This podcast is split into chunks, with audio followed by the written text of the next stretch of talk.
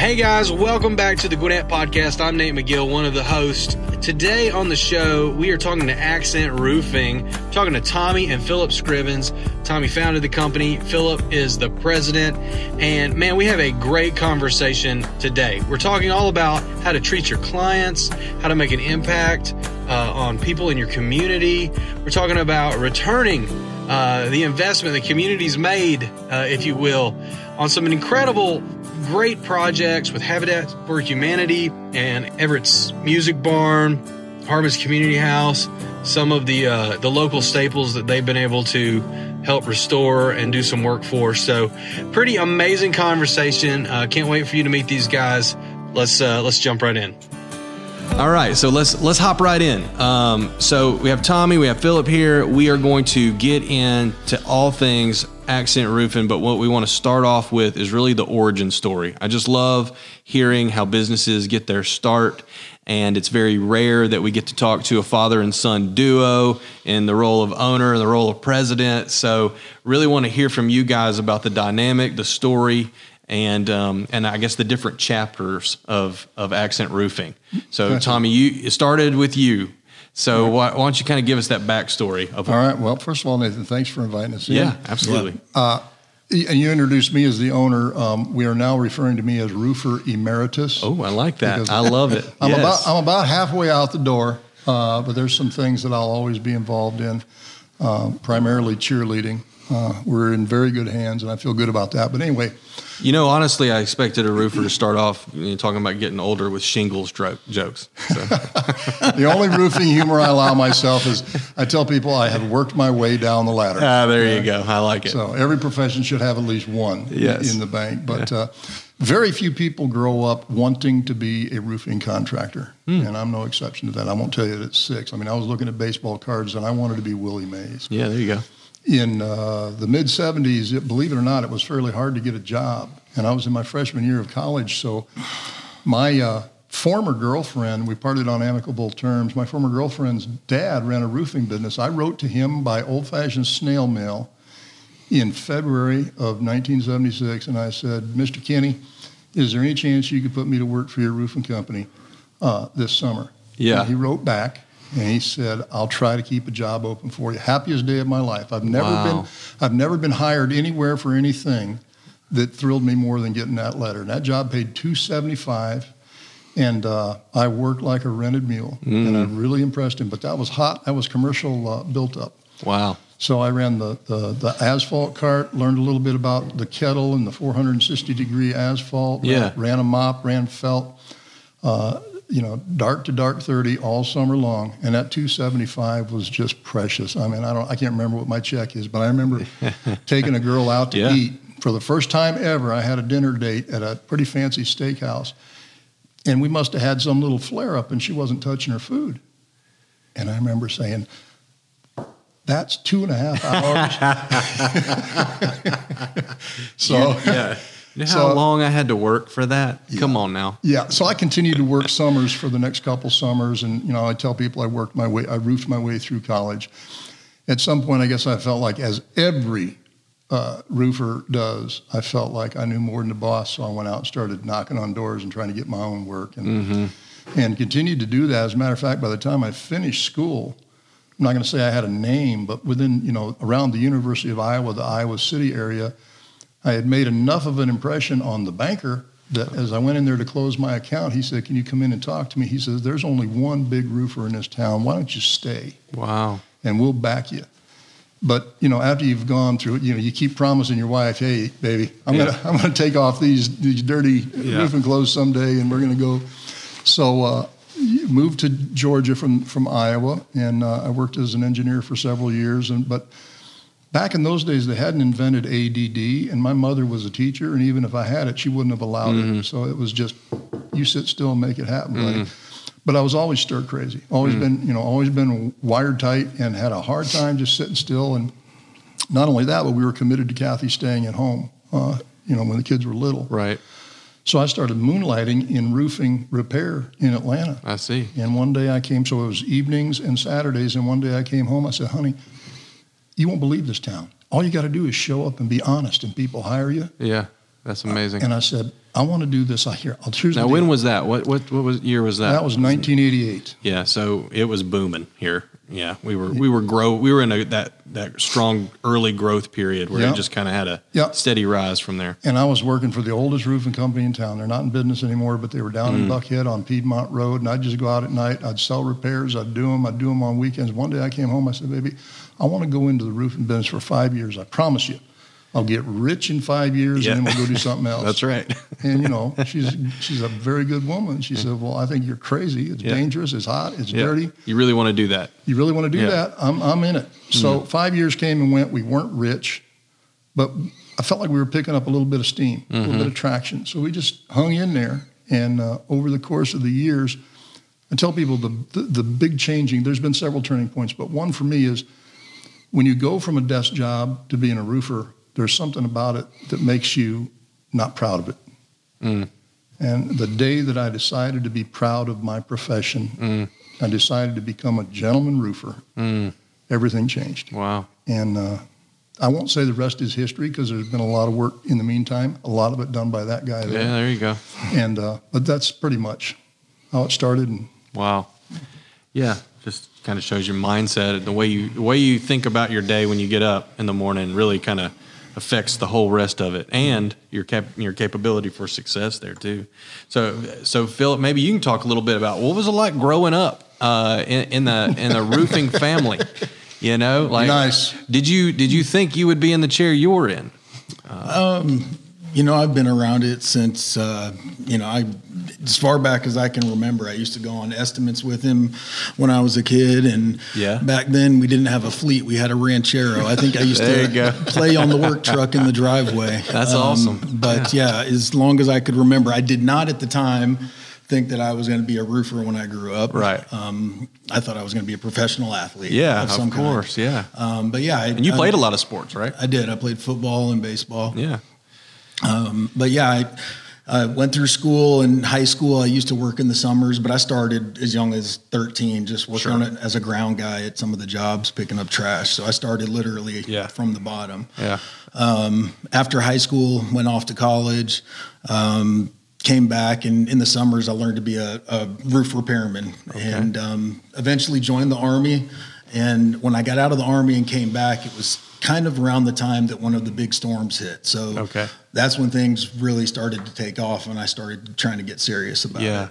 Yeah. Okay, I see. Yeah. So, I mean, Was there just a bad enough storm where you just needed all the hands on deck, all all everybody needed to show up, well, for me, I mean, call you in, or was it just it happened and you were back? It was the first big storm that I that I can remember. I mean, Wow. it was yeah, it was it was new to us. Atlanta, as far I mean, we really were not a storm town at that time, Oh, okay, I see. so it was a new thing for for at least for me. I think it was pretty new for you as well. Mm-hmm. Yeah, But I'll tell you, uh, the, you know, he, he kind of messed around with it, and, and he'd go out and you know, I'd call him an earner. He'd drive around looking for shingles missing, and he'd go up to the door and say, "Can I do those for you?" And they'd say, Wow. they'd that was say, before the you. Yeah. Now people drive around look for those to turn in as an insurance claim. Back then, I would just knock on the door, say, "Hey, you got some missing shingles? I'll replace them for Yeah. forty But, bucks." but but here's where the here's where the Iowa yeah. here's where the Iowa DNA comes in. All right? I grew up where the convention, if you were a well mannered boy, you'd shovel the sidewalk, walk beans, whatever. Mm-hmm.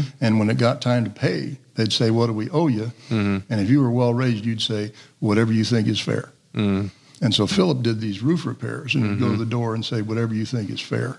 yeah. And wow. the cool and the cool part is he'd bring the money to me. Sometimes I didn't even know he was out there. wow. He'd walk in the house and he'd put $150 on the table and he'd say, "How much of that is mine?" Wow. Man. it was a nice gig for a sixteen-year-old. Heck yeah, man. yeah. I was boiling peanuts, you know.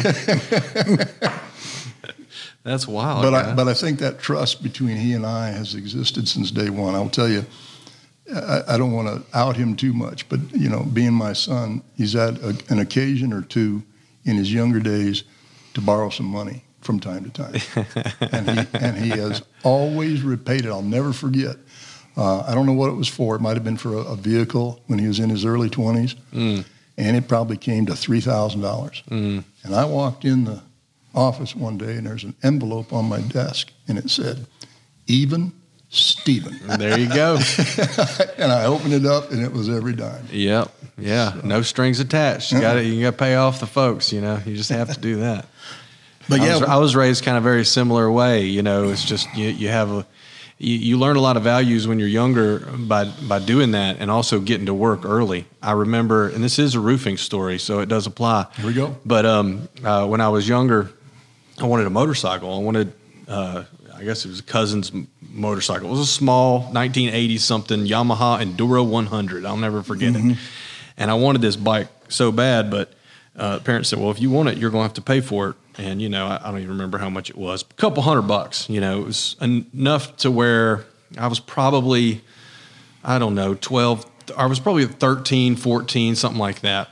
And um, anyway, uh, short story long, my grandpa said, "Well, if you want to earn the money, you can you can come over here and help me do this roof repair for a friend uh, of the family." So I ended up on a roof, uh, and man, it, it's tough work. You're up there and and you're you know pulling Nathan. nails and ripping out old shingles Nathan. and throwing them down in a wheelbarrow. our our very best client at the top of the list of uh-huh. people that we prefer to work for is a guy who's done a little roofing. Yeah, there you go. is that a joke? well, it's only a joke because truth is at the root of all humor, yeah. right? yeah, no, it's true. Yeah, you know, you, it's it's it's it's hard. It's tough work, you know. Yeah. And what was so crazy about that story is that um, at the same time, we took our dog to a vet. My this mm-hmm. dog that I had, and I love this dog, and um, they told him he had look this dog's not going to live. He needs a surgery. He's got these heartworms and he's just he's not going to make it. He's got like a year. And the surgery was about the same cost as a motorcycle so mom taught me a lesson. And she said um, nathan if you can take that money and you can get the surgery for your dog or you can buy the motorcycle. And so i prayed about it and um, and I thought the vet was lying. I said, "This, there's no way that this dog. I'm watching him play. I'm watching him jump around. He's a healthy dog. Mom, are you sure? Like he's supposed to have symptoms, whatever." She's like, "No, I'm telling you. You know, you just need to do the right thing, Nathan." I did not believe her. I was a stubborn child. I bought the motorcycle and the dog lived 12 more years. All right. That's all. He didn't story. have it. He just, I knew it. Yeah. And, and, so my lesson mom taught was to go with your gut. If you know, you know. That's so, a great story. And parents out there everywhere are rolling their eyes. Right. Like, yeah. You just yeah, set back yeah, the cause. Yeah. Yeah. yeah. well, that's my only roofing story that I have, gentlemen. I'm sure you do have a lot and, and you might have some favorites. And I'd love to kind of hear uh, as you kind of grew, maybe what the stages were, what kind of customers you were dealing with. I know you guys have a strong, strong focus on repairs. And you mentioned earlier, not just driving around trying to replace a whole roof. I mean, there's a lot of that going on. Maybe you guys can speak to that a little bit. You want to take that? I guess, you know, repairs to this day, you know, roofer mm-hmm. emeritus I said, I'll let go of everything. And frankly, I'm having a hard time not being a dictator. Mm. I mean, I can't swing a cat anymore without talking to everybody. But it's great because, you know, the baton has been passed off and there's mm-hmm. very capable people and and you know, good people have an appetite for upward mobility. So I just have to get out of the way. Mm-hmm. And and it's great. But one of the things I retained is is some influence over the repair department, and mm-hmm. we talk about that later as we talk about trends because it really is fascinating from a demographic standpoint. There's a lot really going on behind the scenes mm-hmm. in a repair department. But yeah, I mean, you know, in Georgia, there's essentially no area, barriers to entry in the first place to, to the roofing right. industry. But in repairs, it was even less barriers. Mm-hmm. So I started doing what I could afford to do. I, I couldn't afford. I, a, I couldn't afford a conveyor. Mm-hmm. Uh, uh, uh, you know, I had the Ranchero, which mm-hmm. if you mm-hmm. don't know what a Ranchero is, it's an El Camino made by Ford. Oh yeah, I know. Okay, yeah. all right. It was brown. My dad was, still has one out in the yard. I mean, I'm Georgia guys. yeah, man, and you can, you know, the beauty is you can, the beauty is you can lean over from the side and get anything. Whereas a pickup is up a little higher, you can't do that. I that wish is true. Yeah, I wish they'd have kept making them, but uh, eight miles a gallon, baby. Mm. You know? oh wow, lovely. But I started doing repairs, and uh, the beauty it was i tell people now it's part of my fiendish marketing plan. If i do a good repair for you and you like me mm. then i got the inside track when it comes time to replace this. Mm. well that has that really wasn't the marketing plan. It was that repairs were something that turned over quick. People made a decision quick. Right. Very few collection difficulties very few staging logistics difficulties. I didn't have to round up a whole crew and and supervise. It was me. Mm-hmm. and you know, we built enough of a of a client base that way that we started getting a little bit of, of uh, momentum, Yeah. and we said, you know, let's just keep it now. It's building relationships. it- It's but it- great. But it's interesting how things work. Mm. Uh, what's happened now is that reviews have become a big deal, Mm. right? Yes. And I'll have this conversation probably. I have this conversation with every guy that wants to rule the world that comes to work here. We got to do commercial. We get these big jobs. Yeah. And then I have to explain to them, you can do a hospital Mm. and take you a month. And if everything goes right, at the end of the month, you might have one person give you one review. Mm. You know how many one happy customer. you know how many happy clients we can generate Wow. in the time it takes to do that hospital? And we're not really losing money. When you look at the money that you can that you can turn. And, and- Interesting. yeah. Well, we call it the problems that you can solve in exchange for money in that time. Mm-hmm. Mm. Wow. So I can generate 50 happy repair clients in the time that you might generate one happy school client. wow. So we just kept with it. But Wow. That's what- wise. But what happened was, well, it's forced wisdom. You know, sometimes you block enough punches with your face and you start getting wise. but but but what happened, and this is kind of interesting, is you know, you, people most people don't think where does a repair tech come from? Where does a guy who knows how to repair a roof come from? Right. Okay. And there's only one way, and that's to go back and fix mistakes. Mm. Yeah. So when I was in Iowa, in a town that was too small to absorb scandal, I had to go back and fix my own stuff. And when you fix your own stuff, of course, you're just a curious character. You're looking at it going, what did I do wrong that I don't want to do wrong next time? Mm-hmm. That's yeah. And so I tell people it takes a lot more skill to fix a roof than it does to replace a roof. Mm. There's a joke. Uh, a guy went out. We, we saw a lady a year or two ago, and she called us. She goes, I got a leak. And I went and looked at it. I think Phillip was with me. He put the drone up there, technology, these guys today. He comes back. He says, This is what we got to do. It's going to cost you $375. And she said, I got another bid for 12000 What? Yeah. Oh my gosh. And I mean, we've gotten to the point where honesty is almost suspicious. Yeah. Because she looked at us like, well, I got 12,000 and you guys. Tell me what the difference is. Whoa. And that what was the difference, Phillip? Uh, well, that, it's a great point of distinction for uh, roofers. The, the roofing companies that can offer repairs, Mm. they they can give you multiple option. If if you're a company that only does full roofs, that's going to be your go to. Every the- time. the- yeah, the, Yeah. full blown option, no Yeah. matter what your problem I is. see.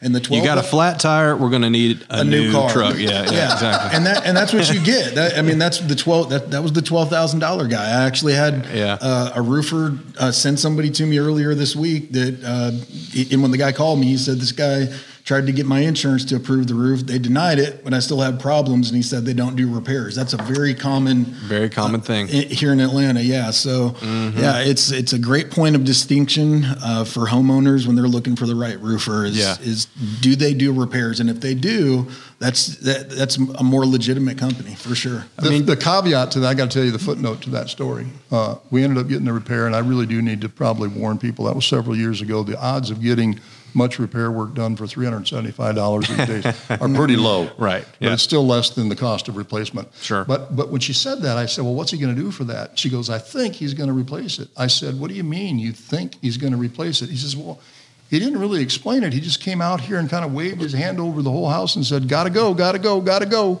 $12,000. Whoa. So I think he was telling me the old roof's got to go, Yeah. and we'll bring in the new one for twelve thousand. Yeah. Yeah. Wasn't very clear there. You guys, you guys take a lot of pride. I think that's the thing that really sets you guys apart is is customer service. Uh, you guys talk a lot about it. You guys um, and craftsmanship. Those are the two things where I see, and we're talking about both already. Um, just kind of behind this, behind the lines, behind everything you guys are saying. I hear craftsmanship, customer service. Is that what sets you guys apart? Okay, so I want to. You want to play a game? Yeah. For, for the rest of the podcast. Oh, yep, gonna- I'd love it. I'm going to challenge you. All right. It's kind of like when they give you a, a, a card when you walk in a party and I it's on your forehead. Okay. See if you can get through the rest of this interview without saying customer and say client instead. client. Now, what's the difference to you? Well, I'll let Phillip tell. All you. right, It's bring it rel- on. It's relationship. I, I mean, see. a customer implies a one-time transaction. Mm. Clients, uh, each of our customers, we want to be their roofer for life. So we look at it as a relationship. That's a, a client to us. Mm-hmm. Yeah, I love that. I mean, you were talking about those building those relationships earlier, and you also mentioned like just think about how many problems we can solve. Mm-hmm. So really, uh, when when you're working with a client, you are you are working with somebody who you're just trying to solve their problems. So you're really sure. there to serve.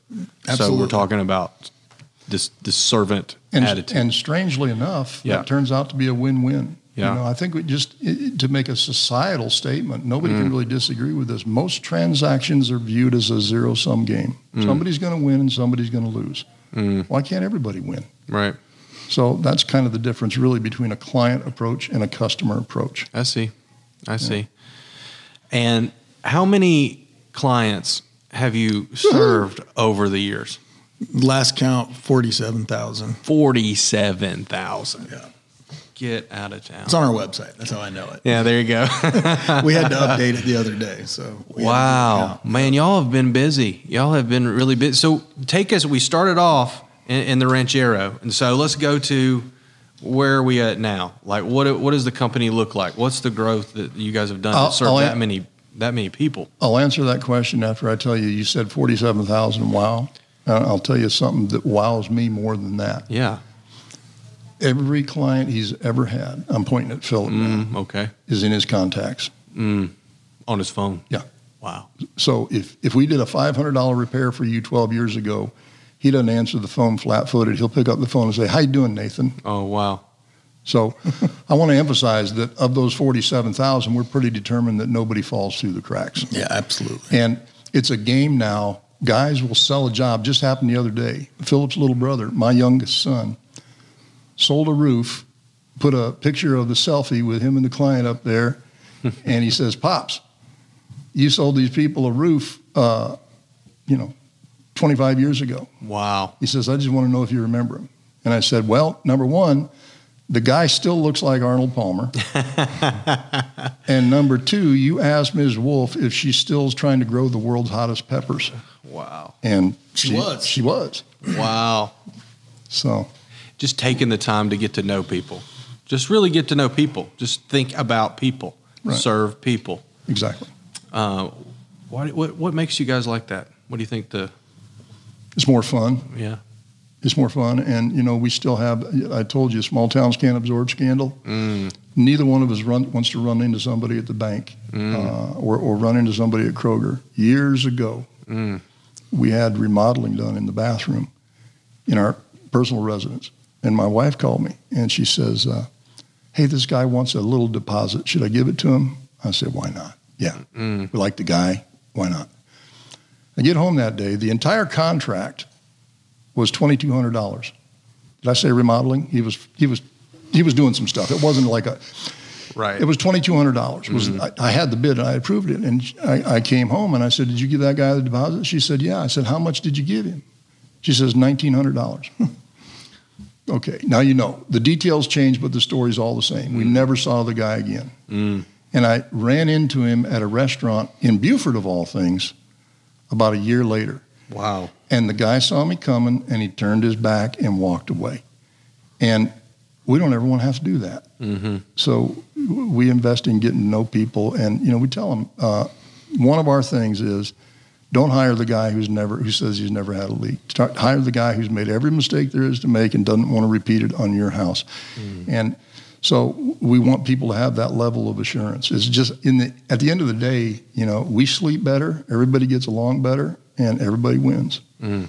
So it's not some virtuous thing. There's some virtue to it, but it's almost kind of accidental. We, we just want to be able to look people in the eye and, and walk with our head held high. Yeah. It's also a point of pride. I mean, we really want to be the best at what we do. I know that's kind of a platitude, but at the end of the day, that's what we're shooting for is being the absolute best. Yeah. Well, I think if when you are best relationally with your clients. That's kind of the thing. I'm trying not to say customer. You, you catching this? I'm keeping the tally. Yeah. I I got have Roman numerals going over here. You But did. people people can be best in a lot of ways. And you can say, okay, well, we got the best materials, we got the best techniques, we've got the new scientific, you know, way to do things. We got a new app that mm-hmm. measures stuff, and and of course we put technology in. But if you don't have the relational side, you're not going to relate to people because when I have a problem of any sort, I'm looking for somebody that's an expert and that's good at what they do. But that's like the baseline. Right. Like if you don't know how to do this, then you don't. You're not going to work that Yeah, day, now I right? wanna- now I wanna But- emphasize. But yeah, you, but the relational part is that's where best is found. Is, is But right you there. will, you will, and this is intentional. You will not see any claim in any kind of marketing communications that we do. You'll never see us say we're the best. Mm. You might see us say we're devoted, Mm-hmm. or you know we're trying to be. But the fact is, we haven't met every other roofer, so Mm-hmm. we don't have an objective measure. You won't hear you won't hear Kirby Smart say we're the best fo- football team in America. Well, it doesn't like that's that's one of the things that we try to explain to people when it comes to what we do with with Best of Gwinnett because what that is is it's your customers telling you that you're the best, right? Right, right, that's and so awesome. it's a total different thing. Like that's what matters is Mm-hmm. that your clients, your customers. I did say customers twice, so mark that off of the, The list. score is three to two. You're still winning. ah, man. But but you see that, that when you when you have um, these relationships that take the time to actually go put in a review, put in a vote, Yeah. and say, you know what, those people are, are awesome. I mean, that's really what they're saying is like, you know what, I like that guy. You know, Mm-hmm. I they did a great job. And you know, of course, like that's a relationship, and and you guys have proved that that is what leads to being in business uh, for a long time. I don't know that we said how long that you guys have been in business. W- w- 30, 34 years. When when is it? Wow. 35? It'll Oh, be man. thirty. It'll be thirty-five sometime in January. Oh man, so we got a big celebration coming up. You know what's funny, Nathan, is you see these young guys, they always like to express things in decades. Hmm. Have you noticed that? Do a little social experiments. A, a, a guy that's been married 12 years will, be, will say, I've been married over a decade. Oh yeah, And I think it's because there, there's a perception that decades are longer than years. I take the exact opposite approach. You know, Yeah. 34 years of them, and everyone was hard earned. And I'm not going to skip over them 10 at a time. There you go. I gotcha. I love it. Well, some of the some of my favorite things uh, to to watch you guys do is the work you're doing for the for the community. Uh, you guys are working with Habitat for Humanity. You guys do a lot of work out there. You've restored some of my favorite places here in Gwinnett, whether it be the Harbins Community House, which I had almost every family reunion ever in. Really? I didn't Let me know tell that. you, my great my great grandpa owned 60 acres farm off of that road. So the community house is where my grandmother went to school. Um, her, all of her sisters, brothers, uh, right there in Harbins, and so that building we we would have big meals at. We would have all kinds of uh, all kinds of stuff. I mean, it, it was like uh, we would go there often as a kid, and to see it kind of fall into disrepair, or or, or to see anyone who might step in to help uh, restore any part of that um, was a big deal. And so I saw you guys out there putting a new roof on that thing, and I'm like, how did that happen? Because you know, like, whoa, that's amazing! What a contribution! And then also. Uh, Everett's uh, music, Music barn. barn, Oh man, that, that was a cool project. that. Maybe Yeah. talk about a little bit like why do this? What what are you doing? What's the what's the uh, strategy behind that? You you connected with uh, the music hall. I did, and it gives me goosebumps to this day. Oh wow, Yeah. Yeah. Um, first of all, you know, we, you won't you won't see us say give back. Mm. Uh, we like to say return, and there are those who will hear this and understand the distinction, and those who don't. Either way, good is good, right? No matter the motive. Sure. But but we look at it as returning, Mm. and uh, returning what doesn't belong to us in the first place. wow, If you if you know what I mean. yes, Now we've had a philosophical uh, we've had a philosophical talk within the company that the left hand is not supposed to know what the right hand is doing. So do you toot your horn on these benevolent things or not? Mm. And I don't think he'll mind me mention his name. In fact, I know he won't. uh, I had the privilege of meeting one of Gwinnett's leading philanthropists, a gentleman by the name of Clyde Strickland Oh, I love Clyde. in my work with Uncle Pigskin, Mm-hmm. Coach Carrera says, You got to meet this guy, Clyde. Mm-hmm. And he tried to set me up to meet Clyde. He says, "Now, He's going to he's gonna quote scriptures to you and all this stuff. And the way that Coach Carrera described him, I, I expected to meet a very hard to get along with religious guy. Oh my gosh. Clyde comes walking in, and the first thing he says to me is, never met me in his life. He says, Do you hate meetings as much as I do? I said, That sounds just like him. Yeah. I said, Yes, I do. And, Love and- it. but the way I'd been prepped for him was Clyde's got his name on this building. Clyde's got his name on that building. You know, Clyde's got more money and Carter's got little liver pills. And you're, Uh-huh. and but then in the same breath they'd say you're going to love Clyde, and I'm thinking, well, how can those two things exist? You know, Right. the guy mm-hmm. you're making it sound like this guy is so full of himself. I'm not going to mm-hmm. love him. Mm-hmm. Plus, he's going to exasperate me with religion. Nothing could be further from the truth. I called Carrera. I said, there is no way to prepare anybody to meet Clyde Strickland. There's what not. what a saint of a man. I love that man. But to more importantly, he's become kind of my mentor about how to look at whatever prosperity you have, how to distribute it. And the way he tells it, we, we had that talk about left hand, right hand. And he said, You probably wonder about these, these names on all these buildings all over the place. He said, Let me tell you something. The first time I donated money in a big way, it was for uh, a medical wing at Gwinnett. And they came to me and they said, Yep. We want you to put your name on there. He says, I will not do it. Mm-hmm. And then he went home and his wife was talking to him and she said, I think you ought to, Clyde. Mm-hmm. And he, he told her the left hand, right hand thing. But she's his paracleta. She's his voice nearby to help him see things correctly. Godliest woman in the world. Sandra Okay. Strickland. And she says to him, But Clyde, maybe if you put your name up there, other people will be inspired. Mhm. He says, So I trusted her and I did it. And my $1 million turned into $10 million within a month. Oh yeah. Yeah. So he said basically the lesson is as a corporation Mhm. or as a bigger entity, if you share your name some, it might inspire others to get going. So, oh yeah. So, sure. so we will. So our philanthropic philosophy is when we replace a roof for an individual, it's up to them. Because if you're in a position Whether where you, not. yeah, Yeah. I- if we don't, you know, like the show where they they pull the curtain. If you're in a position where you need a roof, maybe Right. maybe it's because of things that you'd rather not have the whole world know about. Mhm. So we let individual clients decide if this is going to be anonymous or if we can use it, you know, to, to inform the community. Um, our, our, our material sponsor, GAF, is the same way. They say if the, if the client doesn't want this being known, then we don't need credit for the, our material being out there. So it's always on an individual basis. Obviously, the Harbins Community Center said, hey, toot, toot your horn, toot our horn, everybody wins, Yeah, we keep trucking. Tommy Everett was the same way. He says, you can put a big banner out front. Well, that, propo- that, that caused a little bit of a thing because they were already in the process of raising money. And when I went to meet Clyde, a friend of mine called me and said, Hey, Everett's Music Barn is doing a fundraiser for the roof. You ought to come over. He was only inviting me to listen to music. Hmm. And I walked in there and I heard the story and I heard the musicians and I saw the coffee can at the front door. There's no admission. You, you, you I know, they, yeah. they run off a coffee can. Mm-hmm. Yeah. And so I just sat there, and I mean, the deal was done. I said, wherever hmm. they are, we got to make up the difference. So Tommy will tell the story, and he's much funnier when he tells it than me. I tried to pin him down. You know, they have this Yeah. fundraiser, and he's running all over the place. And Yeah. and I said, hey, Tommy, you know, he shook my hand. Good to meet you. Glad you're here. Yeah. I said, Could I talk to you for a second? He says, what do you want to talk about? I said, well, we- we'd like to help. He says, coffee cans at the front door. and I and I went and I sat down. And I listened to a few more songs. Yeah, and yeah. How am I going to get to this guy? I mean, he's everywhere. yeah. And, and and so, but I had to go. And so finally, I went up to him again. I said, Tommy, I really need to talk to you.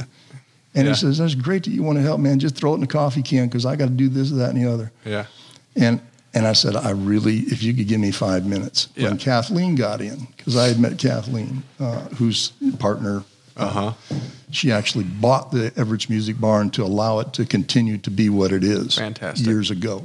So Kathleen kind of served as the neutral, and Tommy and I walked outside, and I said, I don't know where you are in your fundraising, but whatever, wherever you are, you can stop Mm.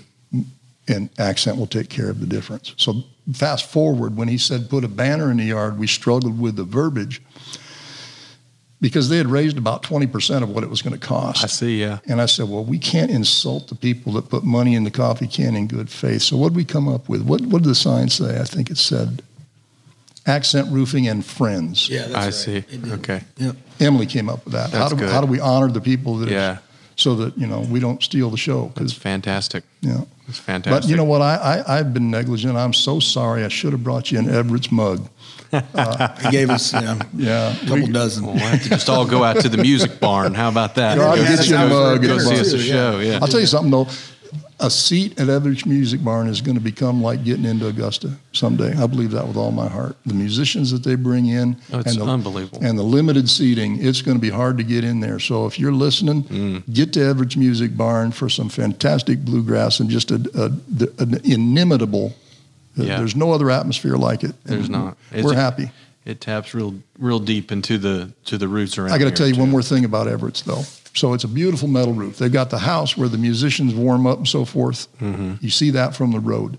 Then you pull in and there's the barn. Mm. And then there's a little bathroom. So I'm all proud at home. I tell Callie, hey, we're doing Everett's Music Barn. Mm-hmm. a couple days go by. I said, let's go over and look at Everett's Music Barn. Mm-hmm. And we pulled in there. And I mean, it's this great big barn and this perfect, gleaming, beautiful metal roof. and my wife says, What is that? Oh my goodness! There you go. I mean, it's that attention to detail. That that that that outhouse. Only a wife can provide. That that bathroom is is a shed. I mean, it's nothing. Oh. And I said, she said, "Aren't you going to do that?" And I said, "No, we're doing the barn." Yeah. She says, "Do you have any idea how cheap that makes you look? Oh my goodness. And I said, well, now raising the standard.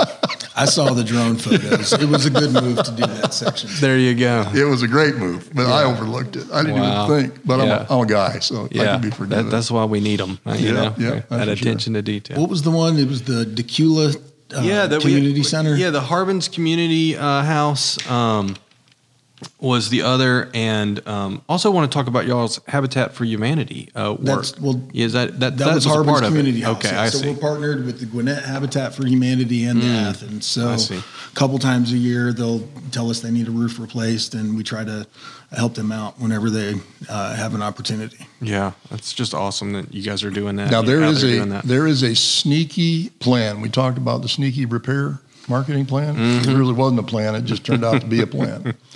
it's occurred to us that we have a sneaky plan with Habitat too, mm-hmm. and that is, you know, we talked about Uncle Pigskin. Mm-hmm. Our dream is Pigskin Village. Mm, I see. Well, let, us yeah, let's explain Uncle Pigskin in case we haven't mm. gone into it, because let's take a few minutes to do that um, before we end. I want to make sure we get to that.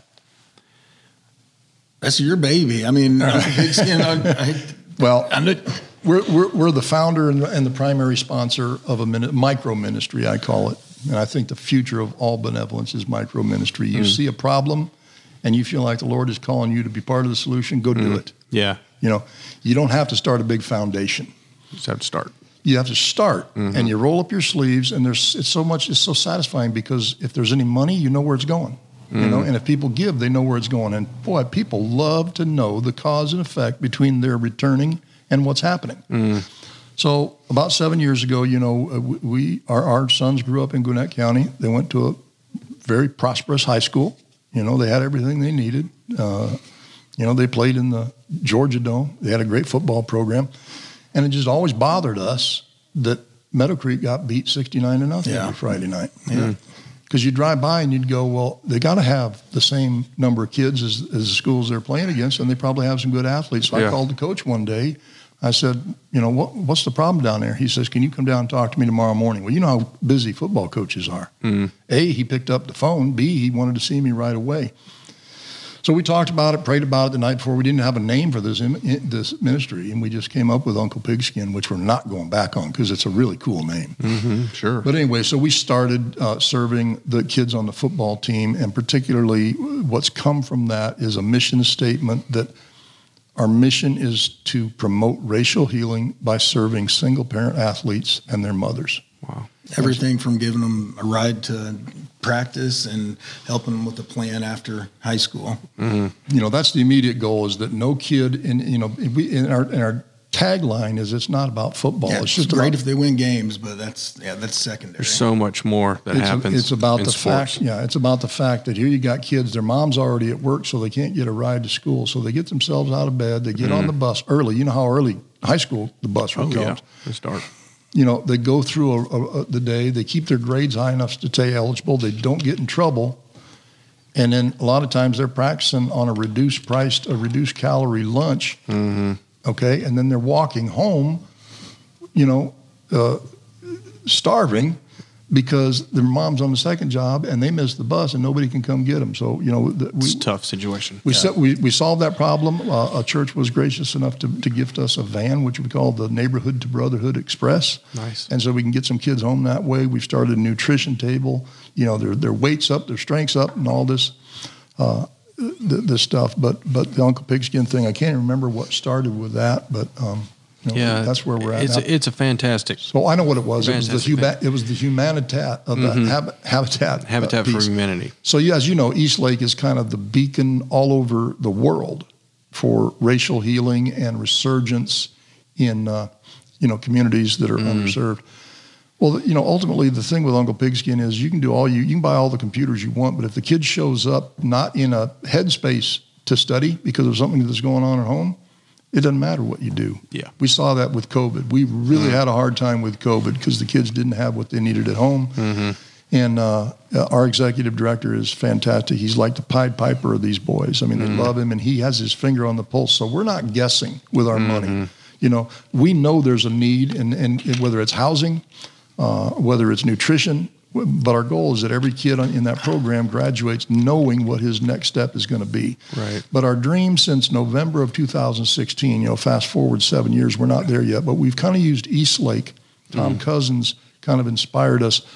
If we could provide housing for kids that find themselves couch hopping, you know, it's like Blindside, you know, the movie. And there's a mm-hmm. surprising There's- amount of them. Well, the biggest mm-hmm. problem, the biggest problem at Meadow Creek is your star quarterback on Friday might night might not show up on Monday morning because his mom came home and said we're behind on rent, we got to go. Mm-hmm.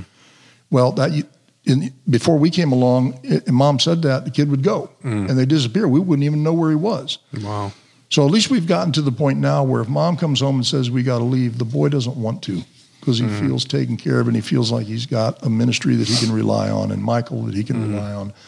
But what we're trying, what we're shooting for down the road is uh, Pigskin Village would be a small gated community of habitat style homes I see.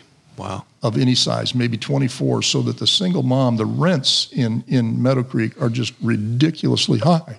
So it's very hard to find housing. And then a lot of times we did we had this experience over Christmas. We called it episode of extravagance. There was one very deserving single mom, hard working, everything you could could mention, but she was in a weekly motel with three kids. Wow. And so we started writing letters and raising money. We raised all the money it took to, to get her into a nice three bedroom condo, um, Christmas presents, a Christmas tree for the first time in these boys' lives. We had all we had all that in place, and we couldn't give that money away. When we started going around trying to place her, she had to go through credit, and the computers were making the decision. And Michael and I wore out our shoes just trying to find an apartment complex that would let her come in. We said, we'll, we'll, we'll give you the first and last month's rent. We'll guarantee whatever we have to guarantee. And nobody would let her in. That's unbelievable. So, you know, if you're in that position, you're saving money. It, it, it doesn't even occur to you that once I get the money, they're still not going to take me. Hmm. So, Pigskin Village would be an opportunity for redemption, uh, save some money. She could get people in there with, with some budget advice. Big idea. I love it. Yeah. I love it. So Very needed. it's coming. That's I don't know when. Maybe not in my lifetime, but it's coming. Unbelievable. Guys, you guys are doing so much, and we've talked. We've had a pretty deep conversation. Doesn't always happen, you know. You hear like, "Oh, we got some contractors coming in here." To Well, it's kind of like podcast. you'll Y'all notice. you know, You'll notice our logo is not a roof. Okay.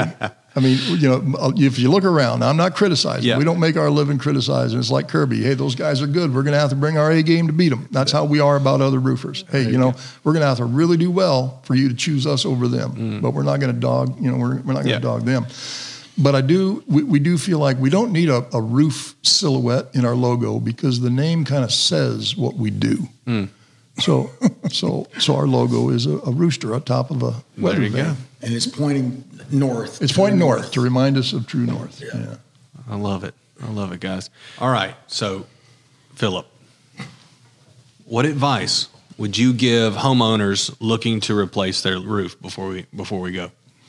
Well, in Atlanta, you've got 6,000 choices of roofers. And as we talked about before, it's not a regulated state. So you got to be particularly careful who you hire. So mm-hmm. I would go and look for companies that have been in business at least 10 years or more. And uh, the average roofer goes out of business in two years. So wow. if you find one that's been in business 10, they're probably going to be around long enough to honor their warranty. I see. Um, secondly, there's no state roofing trade license. The next best thing is a certification through one of the top three manufacturers. Like for instance, we have uh, GAF Master Elite certification. See. That's that's the next step. Also, you want to look for a robust online reputation. If they've got a five star uh, rating on one site, but no reviews anywhere else, that's probably a red flag. So mm. look for several sites where they've got a five star reputation. Wow. Um, okay brick and mortar location. I mean, that's that's huge. Um, I see. Yeah. Also, like we talked about before, a repair department that just shows you that that company knows roofing. They're not somebody that was in another business before the last storm and then decided they were going to get in the storm business and. Uh, with no experience in the roofing world. So if you go through all those things, you're going to end up with there's 6,000 roofers that narrows it down to about 50. And if you get one of those guys to your house, there's wow. a very good chance you're going to have a great great experience. Oh man, that's awesome. I think that was a fantastic answer, but what I'd like you to do is humor me. Mm-hmm. Ask me the exact same question, and if you listen very carefully to the subtle distinction between my answer and his answer, you'll understand why he's running the show and I'm not. Okay. Okay, here we go. All right. So, Tommy, what do you think? What What is your answer to that question? What should folks be looking for when it's time to replace their roof? They should be looking for accent roofing. There you go. There you go. There you go. There you go. There's the answer. That's why he's running the show. There's the answer. There's the, you know, it's great. What a great answer. There's a lot of information in that. I think most people just don't realize. The thing is, you don't think about roofing a whole lot until you need one, or you have a leak, two or something else is happening. you know what after. I mean? Yeah, that's, that's when you. That's when you're thinking about it. So uh, that's that's good to know. Um, great information, guys. Man, it was wonderful hearing your story. It was wonderful spending some time with you guys. Uh, I feel like we're family now. So uh, come back soon. Uh, thank you guys for being here. Yeah, appreciate you having us. Thanks so much, Nate. And that's how the conversation went down. Guys, subscribe to the show. Just go up in that top right corner on most of your podcast players and hit subscribe so you never miss an episode. And until next time, talk to you again soon.